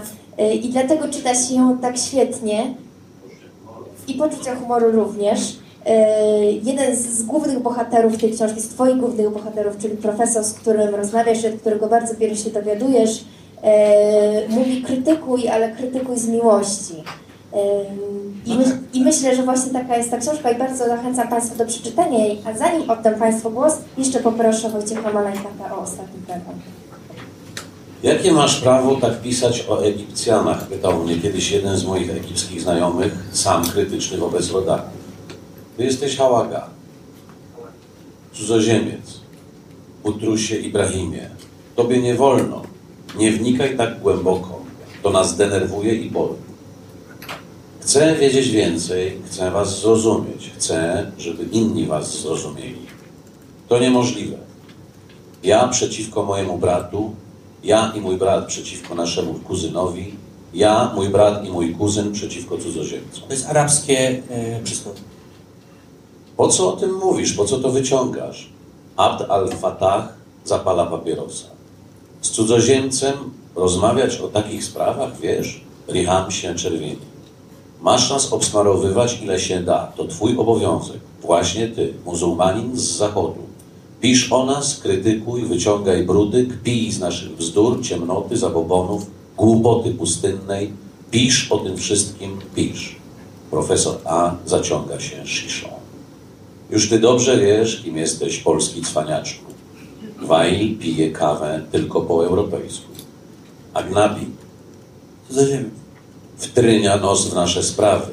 Młoda muzułmanka w galabii z butelką piwa w kieszeni. Nie chcą zdjęć, nie chcą cudzoziemców, krzyczy do mnie Jasmin, podnosząc aparat. Agnabi znaczy obcy. To ja. I ja, mówi Jasmin, jakby czytała w moich myślach. Uśmiecha się blado. Ja też. Wszyscy jesteśmy obcy. Krytykuj z miłości. To Ja tego samego spodziewam się po e, cudzoziemcach mieszkających w Polsce, żeby e, oceniając e, nasz kraj, Polskę, żeby również wyciągali wszystko, co tylko według nich jest okropne w naszym kraju, a w naszym kraju jest pełno okropnych rzeczy. Powiem Państwu, że zdjęcia, które Państwo widzą na ścianach faktycznego Domu Kultury, to są cudzoziemcy mieszkający w Polsce. Ponieważ w Instytucie Reportażu prowadzimy projekt Tu Mieszkamy e, dla cudzoziemców spoza Unii Europejskiej, którzy mieszkają w Polsce, z którymi były spotkania e, i to są właśnie ich krótkie wypowiedzi i ich portrety. Także tak akurat e, świetnie nawiązałeś chyba znajdujemy się w idealnym miejscu, żeby rozmawiać o tej książce. Jeżeli by Państwo mieli jakieś pytania do Piotra, to teraz jest ten moment, by je zadać. Ja zadałem takie pytanie Piotrowi, przepraszam, że się jeszcze na chwilę. Czy się nie boi? Bo napisał o naprawdę trudnych rzeczach. Czy się nie boi, że jak wróci do Aleksandry, to czy tam nie będą... Nie, nie, nie boję się, bo e, e, raz, że takich książek w świecie powstaje, powstaje dużo, a e, to nie jest Afganistan. A dwa, że to jest książka w języku polskim. Na razie. I moje reportaże, czasami tak, rozmawiam o tym z żoną, o moich tekstach dla dużego formatu, czy, czy, czy, czy, to nie jest ryzykowne. Ale nie, myślę, że, że ja, ja, ja nigdy nie robię pewnych granic, nie przekraczam, bo nie chcę ich przekraczać, nigdy nie próżnię religii, e, nigdy nie... Staram się też e, nie zajmować zbytnio politycznymi kwestiami e, Egiptu, bo, bo to jest państwo policyjne i lepiej takich rzeczy e, głęboko nie, nie, nie dotykać mieszkając tam. E, Także e, nie, to jak przeczytałem tą książkę Seks i Cytadela, no to myślę, że to, to jest nic. Dobrze, już, już poda kolega mikrofon. Czy ci islamiści to są bojówkarze miejscowi, znaczy egipscy, czy właśnie czy są z krajów arabskich, tam Arabii Saudyjskiej, nawet Palestyńczycy, bo chodzi mi o to, że Egipt, stara kultura, starożytna, starsza jeszcze od rzymskiej i greckiej, która tam właśnie przeszła, potem z, z Egiptu do, na północ Morza Śródziemnego, potem przemieszana właśnie z tą kulturą europejską, Aleksa Kartagina, y, Fenicjanie, chrześcijaństwo tysiąc lat wcześniej przychodzi tam, a potem przychodzi islam, podbija, a wcześniej jeszcze y, ta, ta, ta kultura egipska starożytna jakby ginęła. Kiedy ona zginęła właśnie i ten, no, ten nowy Egipt stał się y, kolonią arabską, Egipcjanie się nie uważają za Arabów. Podobna sytuacja była z Persami, gdzie też y, oni się uważają za Arabów, nienawidzą Arabów, a religię przyjęli jednak i, i, i to rzeczywiście są fanatycy religijni, jedni drudzy. Znaczy, starożytna kultura egipska z arabską nie ma nic wspólnego, tak jak mało wspólnego ma na przykład starożytna Grecja ze współczesną Grecją. Islam e, no, jest e, nie tylko w krajach arabskich, ale też w Bośni czy e, w Malezji, bo tam dotarł różnymi drogami, czasami mieczem, czasami na statkach handlowych. A dżihadyści, o których Pan pyta, którzy działają głównie na Synaju, na Półwyspie Synajskim. To są w większości, z tego co wiem, Egipcjanie, ale no, oczywiście no, to jest międzynarodówka e, terrorystyczna i, i co pewien czas słyszy się o, o, ich powiązaniach mm, z, z, z Hamasem e, czy z, z Hezbollahem, nie, bo to, to, to jest inna opcja, no, szyicka bardziej czy z jakimiś e, wiem, terrorystami mi- międzynarodowymi z innych krajów arabskich, ale przede wszystkim są to e, e, e, e, egipscy terroryści. Pytanie, kim jest Pan dla swoich sąsiadów? No jestem cudzoziemcem e, mieszkającym razem z nimi, który przede wszystkim, no tak, to, że jestem muzułmaninem gra rolę. Nie taką bardzo mocną, ale, ale gra. E, jestem cud- cudzoziemcem, który szanuje ich zwyczaje, to znaczy nie tyle szanuje, co respek- respektuje. Nie narzuca się e, e, ja i moja żona z jakimś, nie wiem, obyczajowością, która by ich, czy zachowaniem, która by tym ludziom się nie podobała. E, I to nie tylko z tego, że bym się tego bał, tylko dlatego, że z jakiegoś szacunku dla, dla tych ludzi naokoło, którzy, e, którzy, ludzi, którzy są na co dzień bardzo, bardzo zazwyczaj bardzo dobrymi, e, miłymi, gościnnymi, uśmiechniętymi ludźmi. Ludzi, którzy dużo bardzo za, zamiatają pod dywan, ale y, ich relacje takie międzyludzkie, na dzielnicy, to jest coś, czego w Polsce chyba już w ogóle nie ma. To jest e, e, charakterystyczne dla wszystkich krajów, czy większości krajów arabskich, także południowych, europejskich. Ta wspólnota e, ludzi, którzy nawzajem siebie i pilnują, i pomagają, ale też śledzą. To jest tak jak trochę jak w krajach Europy Południowej, gdzie kobiety na, siedzą w oknach i wszystko na Sycylii czy na Malcie, wszystko widzą i wiedzą, kto się z kim spotyka. Tam jest tak samo, e, ale to jed- jednocześnie mm, ja wiem, że będąc na, e, na, na dzielnicy swojej, czuję się absolutnie, czy moja żona o każdej porze dnia i nocy bezpiecznie. Zresztą nigdy w życiu ani ona, ani ja przez 7 lat nie spotkaliśmy się z jakimiś aktami e, em, agresji. E, m, moja żona nigdy, mimo że na przykład statystyki w Egipcie pokazują, że 90 ileś procent e, i Egipcjanek, i cudzoziemek, cudzoziemek jest, e, s- spotyka się z większym lub mniejszym molestowaniem seksualnym. Ja czasami mówię może mojej żonie, że może jest brzydka, tak, że nie się nie interesuje, ale, ale to chyba nie to. To chyba nie to. Natomiast e, to jest kolejna rzecz, e, e, która dotyczy Egiptu, statystyki. No ja, ja się tym posługuję, bo ja, ja lubię też generalnie statystyki i ciągle w nie wnikam, ale przeprowadzenie tam statystyk, badań, badań, ankiet jest tak trudno i zarówno przez egipskie agencje, jak przez firmy e, e, e, e, tym bardziej e, zagraniczne, że dowiedzenie się prawdy, jak wygląda to w procentach, to czy inne zjawisko jest straszne. Na przykład statystyki wykazują, że 99, 98, 99% mm, egipskich muzułmanów nie pije.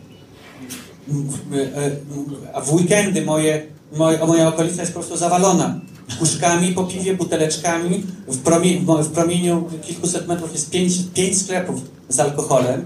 Non-stop podjeżdżają samochody, bo tam się kupuje ten alkohol głównie e, przez, spuszczając szybę samochodu i wychodzi pan ze sklepu, podaje się karteczkę z nazwami trunków i wychodzi pan z torebką bez żadnych napisów i Taki McDrive tylko. tak, ma, tak, i dostarcza się do, i do tego kupuje się samochodem, bo nikt nie kupi y, y, w, w sklepie, który jest obok, bo by go zobaczyli sąsiedzi, więc zawsze się gdzieś jedzie po ten al- alkohol. To jest, Jeszcze jest kurier, który udaje, że jest kurierem z pizzą. tak, są a kurierzy na, na, na skuterach, którzy przywożą alkohol do, do, do, do, do, do domów, y, mają napisy, albo nie mają żadnych napisów, albo mają napisy typu tam jakiś e, burger, Mac, burger, takie wymyślone, e, e, e, wymyślonych firm, e, restauracji, które nie istnieją, gdzie jest jakoś tam zawsze ten bałap wie o tym, do kogo to idzie, wnosi to, dostaje za to swoje grosze i kurier dostaje też parę groszy. Takie podziemie, mimo że alkohol jest teoretycznie y, legalny i nie ma żadnych ograniczeń, bractwo próbowało muzułmańskie wprowadzać i zamykać sklepy, ale mimo wszystko e, na przykład torebki do alkoholu kiedyś były takie standardowe czarne, plastikowe, bez napisów, ale czarne. A teraz są w różnych kolorach, bo dlatego, że fundamentaliści, mm, że tacy ludzie ortodoksyjnych poglądach, niekoniecznie jacyś fundamentaliści, strasznie atakowali werbalnie ludzi na ulicy, którzy mieli czarne plastikowe torebki, że oni piją. Więc te torebki są teraz w różnych kolorach. Ja mam sąsiada, jak prowadziłem się do Egiptu, do Aleksandrii, to, e, to mój sąsiad, policjant, kopt zresztą, E, Był, okazał się być nałogowym alkoholikiem, który demolował mieszkanie co weekend. No, Na co dzień był bardzo miły, no, pracę, no, gdzie być policjantem to ciężko. Wyprowadził się, wprowadzili się, wy, wprowadzili się, że wynajęli to mieszkanie Libijczycy, bo tam jest dużo Libijczyków imigrantów. To jest dosyć m, stosunkowo niedaleko granicy libijskiej Aleksandry, Libijczycy, którzy od, za- zaczęli po prostu od picia. Pili całymi nocami, darli się, śpiewali pustynne pieśni, no bo wreszcie mogli pić, bo, bo, bo w Libii nie ma alkoholu. E, I, ale na co dzień jak wychodzili to salam, salam alejkum i mm, bardzo wszystko miło i nikt by ich nie podejrzewał, że tacy ludzie em, do meczetu chodzili. Ja widziałem ludzi, którzy wychodzili z meczetu i nieraz kupowali piwo. Także to wszystko są światy poukrywane, e, które się zasłaniają takimi, no nie wiem, no, bogobojnością. O, oprócz tego, że oczywiście są tam jak najbardziej ludzie bogobojni, którzy nie dotykają się alkoholu, ale nigdy nie, nie wiadomo, jak procentowo e, to wygląda, czy, czy, czy nawet te badania dotyczące obrzezania, czy, czy tych takich mm, bardzo wstydliwych rzeczy, też wszystkie to, to jest wszystko takie e, wz- względy. A czy ty jako ten Agnabi masz swoje miejsce na tej hierarchii społecznej? To generalnie tak, ja mieszkam w dzielnicy takiej klasy middle class, takiej średniej, więc mm, mm, taki doktor, prawda? taki, taki doktor.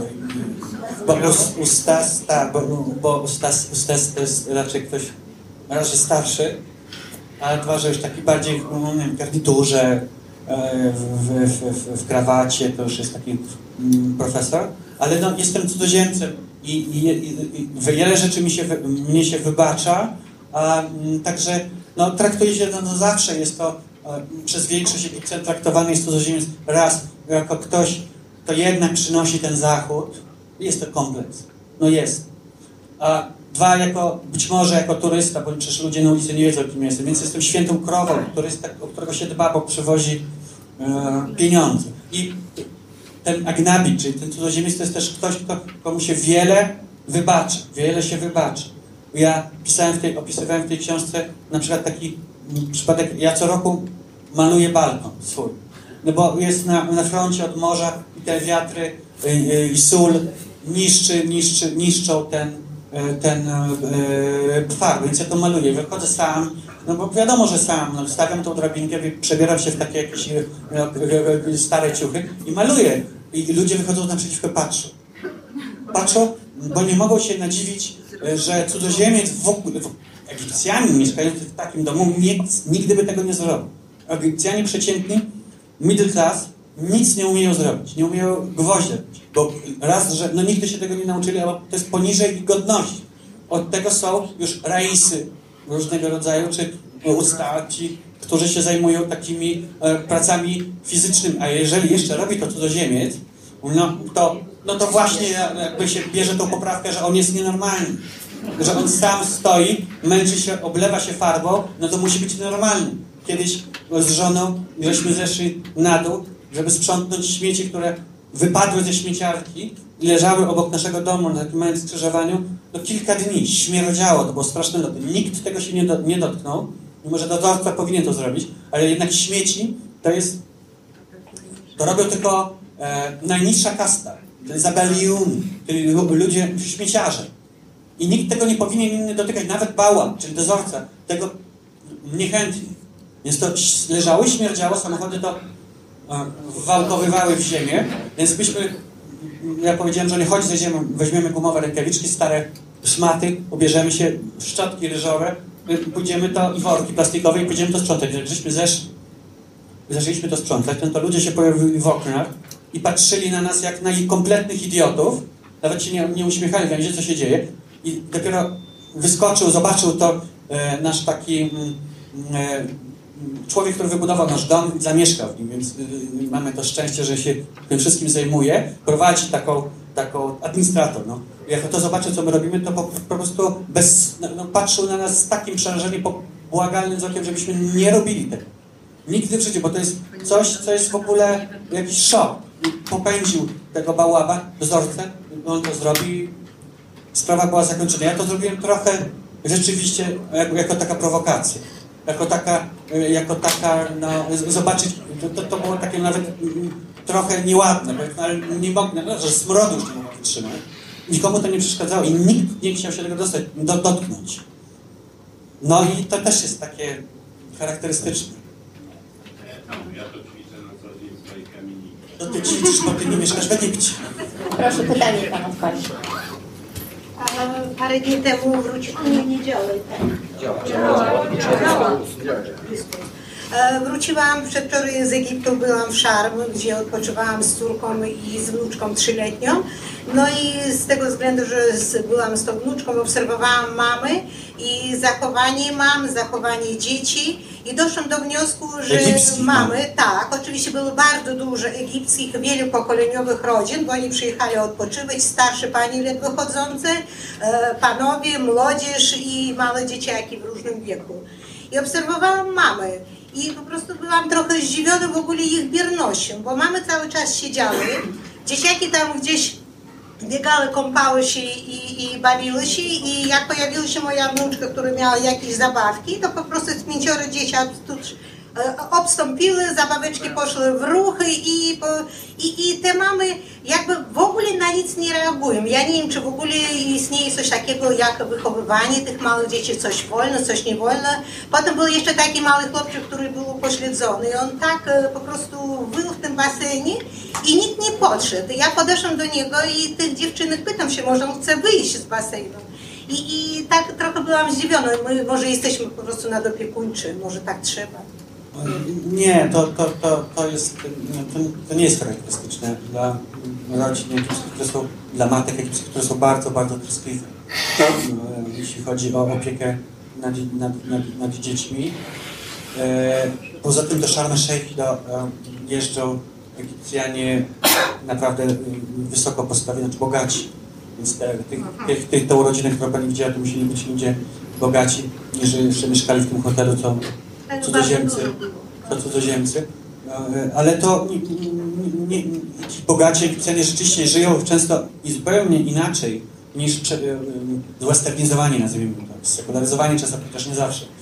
E, Natomiast nie, nie, jeśli chodzi o rodzinność, to tamte kraje są bardzo rodzinne.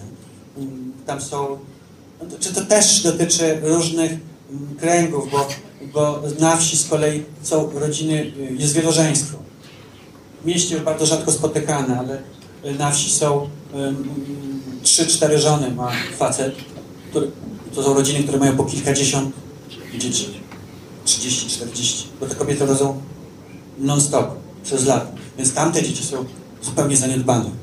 Są, y, zasilają, jak dorastają, czy slumsy kairskie, czy aleksandryjskie, kairskie głównie. Więc to też ró- różnie wygląda, ale jednak, y, jednak jak, tak jak widzę na co dzień przez tyle lat, o dzieci się dba, chociaż z kolei statystyki mówią o biciu dzieci. Dużo.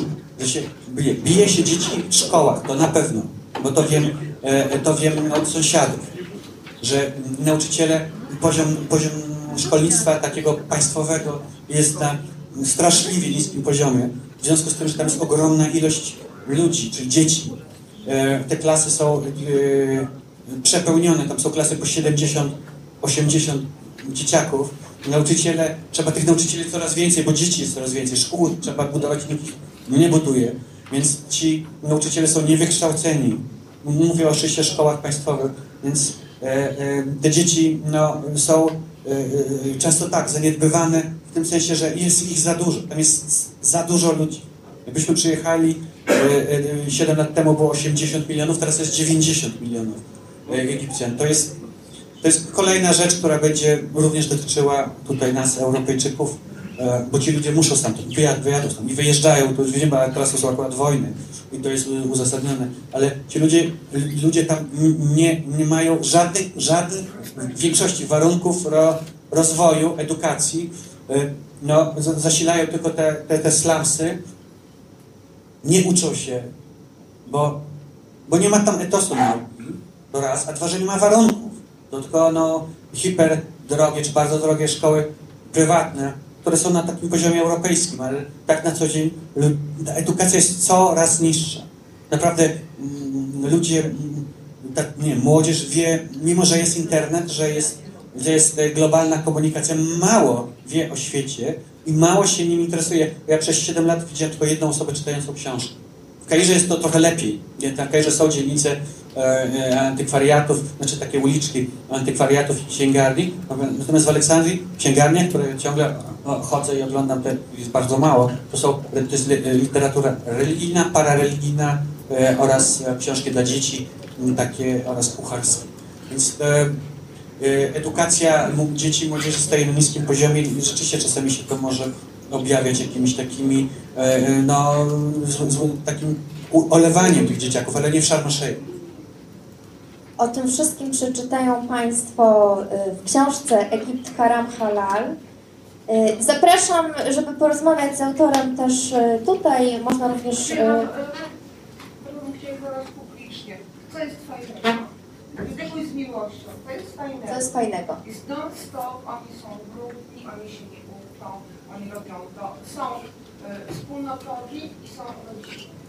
No są wspólnotowi, są rodziny, to ma też swoje plusy, bo jeżeli... E, e, Ale myśmy usłyszeli, że są wspólnotowi. Znaczy, na, y, bo wspólnota, czyli wspólnota to jest kolektywne myślenie. Nie ma tam, jest tam bardzo, bardzo mało indywidualnego, indywidu, indywidualizmu, co, y, y, co owocuje brakiem tworzenia idei w ogóle w świecie arabskim. Świat arabski nie tworzy idei. Od wieku. Kiedyś promieniował nauką na cały świat. W tej chwili jest ry- równia pochyła. To jest plemien, takie trochę plemienne, kolektywne e, e, myślenie. Ro, rodzina, okej, rodziny są zazwyczaj duże e, i oprócz tych środowisk takich bogatych, wykształconych, kairskich, często sekularyzowanych, to są to rodziny, które, w, którym, w którym jest na poziomie rodzinnym też e, według mnie autorytaryzm. To jest autorytaryzm matki przede wszystkim, e, a po części e, w domach rządzą kobiety. Także ojca, więc tam nie ma na poziomie rodzinnym także demokracji, mimo że te rodziny wyglądają tak na ulicy szczęśliwie. Ja obserwuję, wnikam w te, staram się, w, te, w taką codzienność egipskich rodzin. One nie są, to nie są jakieś nieszczęśliwe rodziny, to rzadko się zdarza, mało takich znam, tylko jednak to jest hierarchia, gdzie margines e, wolnego myślenia dla dzieci czy, czy dla młodzieży jest mały. Ci ludzie nie są brudni, tego nigdzie nie, nie mówię, że oni są brudni. E, Wprost przeciwnie, e, nie wiem, ciągłe, częste mycie się e, do e, e, ablucji religii przed modlitwą sprawiają, że ci ludzie w- wcale brudni nie są. Co więcej, e, w- je- jeżeli wlecie się przejechać autobusem Warszawy, to jest w ogóle nieporównywalne z tym, jak przejechać się autobusem w, w Aleksandrii czy, czy tramwajem, bo tam ludzie nie śmierdzą, a tutaj bardzo często śmierdzą. Niestety. Mimo, że to jest Europa i mydło można kupić za złotówkę. Odnoszę wrażenie, że proporcje, które zostały przedstawione, czy sposób opowiadania o... Nie znam książki Zostały troszeczkę y, y, zachwiane. Tym bardziej, że żyjemy w kraju, który ma obsesję muzułmanów i islamu. Kraju, który y, boi się. Tak? Kraju, który także kupując kebab, osiedlasz jednego Araba. Tak, kupując u Araba, E, W zasiedlasz związku z Araba. jestem troszkę e, zawiedziona, ponieważ znam e, Twoje książki, znam Twoje wypowiedzi wcześniejsze. E, Dwa, trzy lata po, po jak przechodziłeś do Aleksandrii, gdzie było dużo więcej miłości. To, co nawiązuje, co mówił profesor, kiedy był z miłością. Było dużo więcej refleksji, dużo, było dużo więcej zachwytu. Teraz słyszę e, tyradę, która mnie e, przeraża. Proponuję przeczytać książkę. tak, chciałem to samo powiedzieć. A nie mówię o spotkaniu. Ale na spotkaniu, czy Pani zwrócił uwagę, mówiliśmy na przykład o, mówił Piotr, że są uśmiechnięci, gościnni, chętni do pomocy, jak mówił o swoich sąsiadach. No oczywiście jakby poruszaliśmy też tematy trudne no, na samym początku, ale to y, odwoływałabym jednak do książki, e, bo są takie strony i takie przedstawione. Mieszkając 7 lat, gdziekolwiek bym mieszkał, nabrałbym jakiegoś krytycznego spojrzenia na każde społeczeństwo, na każdą cywilizację, w której mieszkam. Więc teraz w tej książce przedstawiam dużo rzeczy rzeczywiście krytycznie na nich patrząc, dużo tabu, o których się e, e, w Polsce nie, nie mówi bądź się nie zna. E, Tabu, które mnie przeszkadzają, mnie przeszkadzają jako cudzoziemcowi mieszkającemu, mieszkającemu tam i będącą, będącemu jednak członkiem wspólnoty tamtej, a także przeszkadzają mi bardzo jako muzułmaninowi. Dlatego, że ja się poczuwam w pewnym sensie do tego, że może to zabrzmi brzydko, ale że ja mm, mogę więcej krytykować tych ludzi niż e, e, e, prze, przeciętny Europejczyk, dlatego że ja z nimi podzielam ich religię. I tą religię, którą przyjąłem, przyjąłem mm, 13 lat temu i którą przyjąłem z całym jakby tym orientalnym, arabskim bagażem, który jak się okazuje, moim zdaniem, jest rzeczywiście ciężarem i y, dla, dla, dla islamu, dla e, muzułmańskiej ummy, czyli wspólnoty światowej, a nie tym, co oni chcieliby często pokazać jako coś, co jest no, wspaniałego. Ja krytykuję e, islam e, jako muzułmanin, jako człowiek. Krytykuję islam orientalny, czyli jego, jako Europejczyk oczywiście, bo od tego się nie ucieknie. Tak, jako Europejczyk i jego wykładnię arabską, która mi się nie podoba. Ale czy mamy się bać w związku z tym? Bać czego? Arabów i islamu, tak. Nie, no, bać... No nie, no, pani powiedziała... Pani poruszyła taki temat, o którym, o którym trzeba porozmawiać, bo, bo ludzie się boją. Ja akurat znam problem e, islamu i e, bardzo ją szanuję i lubię, dlatego e, też czytuję Piotra reportaże i książki. Bardzo dziękuję. Dlatego jestem troszkę e, zaniepokojona tym, co słyszę i proporcjami. Nie, proszę nie być zaniepokojonym, Takim no. dystansem europejskim, takim To jest to moje protekcjonalizmem. pytanie właśnie. Kultura arabska ma, czy islamska ma swoje piękne plusy, jak pani zapewne wie, ale kultura islamska to też jest obcinanie rąk, Jesteśmy znajomymi na tym. O, dobrze. Nie pamiętam. Kultura e, islamska to też jest kamieniowanie, to jest też obrzezanie y, kobiet, to jest też bicie kobiet, to też są święte zapisy, y, y, które mówią o przemocy wobec niewiernych, o, rozdzieleniu świata na świat wiernych i niewiernych, czyli muzułmanów i y, kufar. To jest y, kultura, która no, ma oprócz swoich ła, ładnych, pięknych stron, ma też okropne, y, y, okropne y, rzeczy, więc o tym trzeba mówić i tych rzeczy ja się boję. Ja jako muzułmanin Europejczyk, takich muzułmanów, którzy by chcieli y, żyć mniej więcej, już nie mówię o kamieniowaniu w, w, w Europie czy obcinaniu rąk, ale którzy by chcieli w jakikolwiek sposób, cokolwiek z szariatu wprowadzać, nie chcę ich.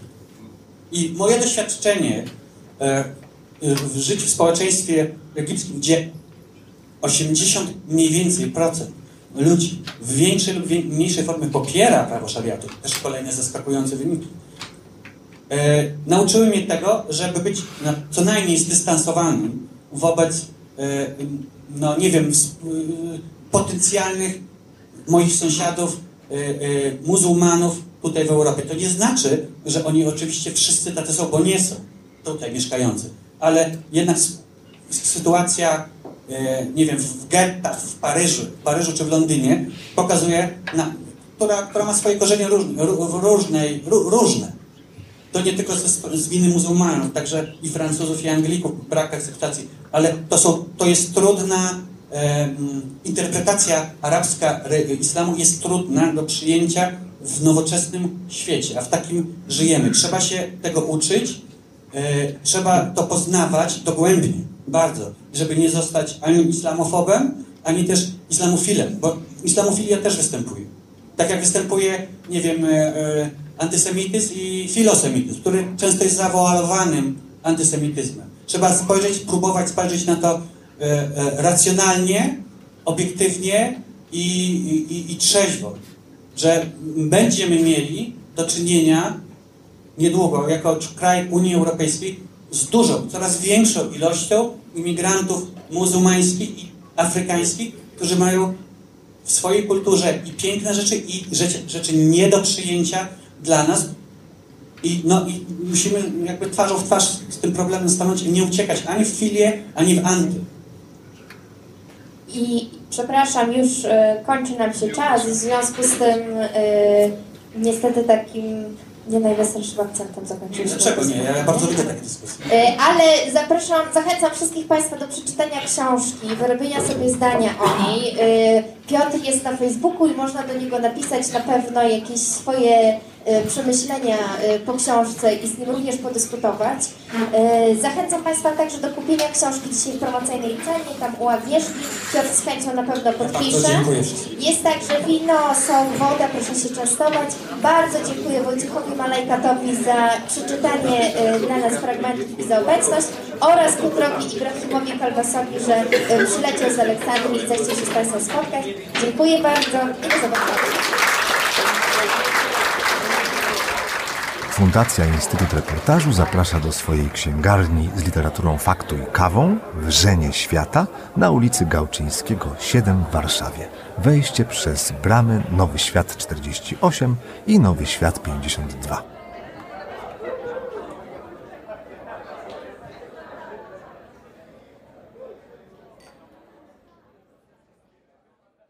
Zapraszam do słuchania pozostałych podcastów Wikiradia. Można znaleźć je na stronie podcasty.info ukośnik Wikiradio.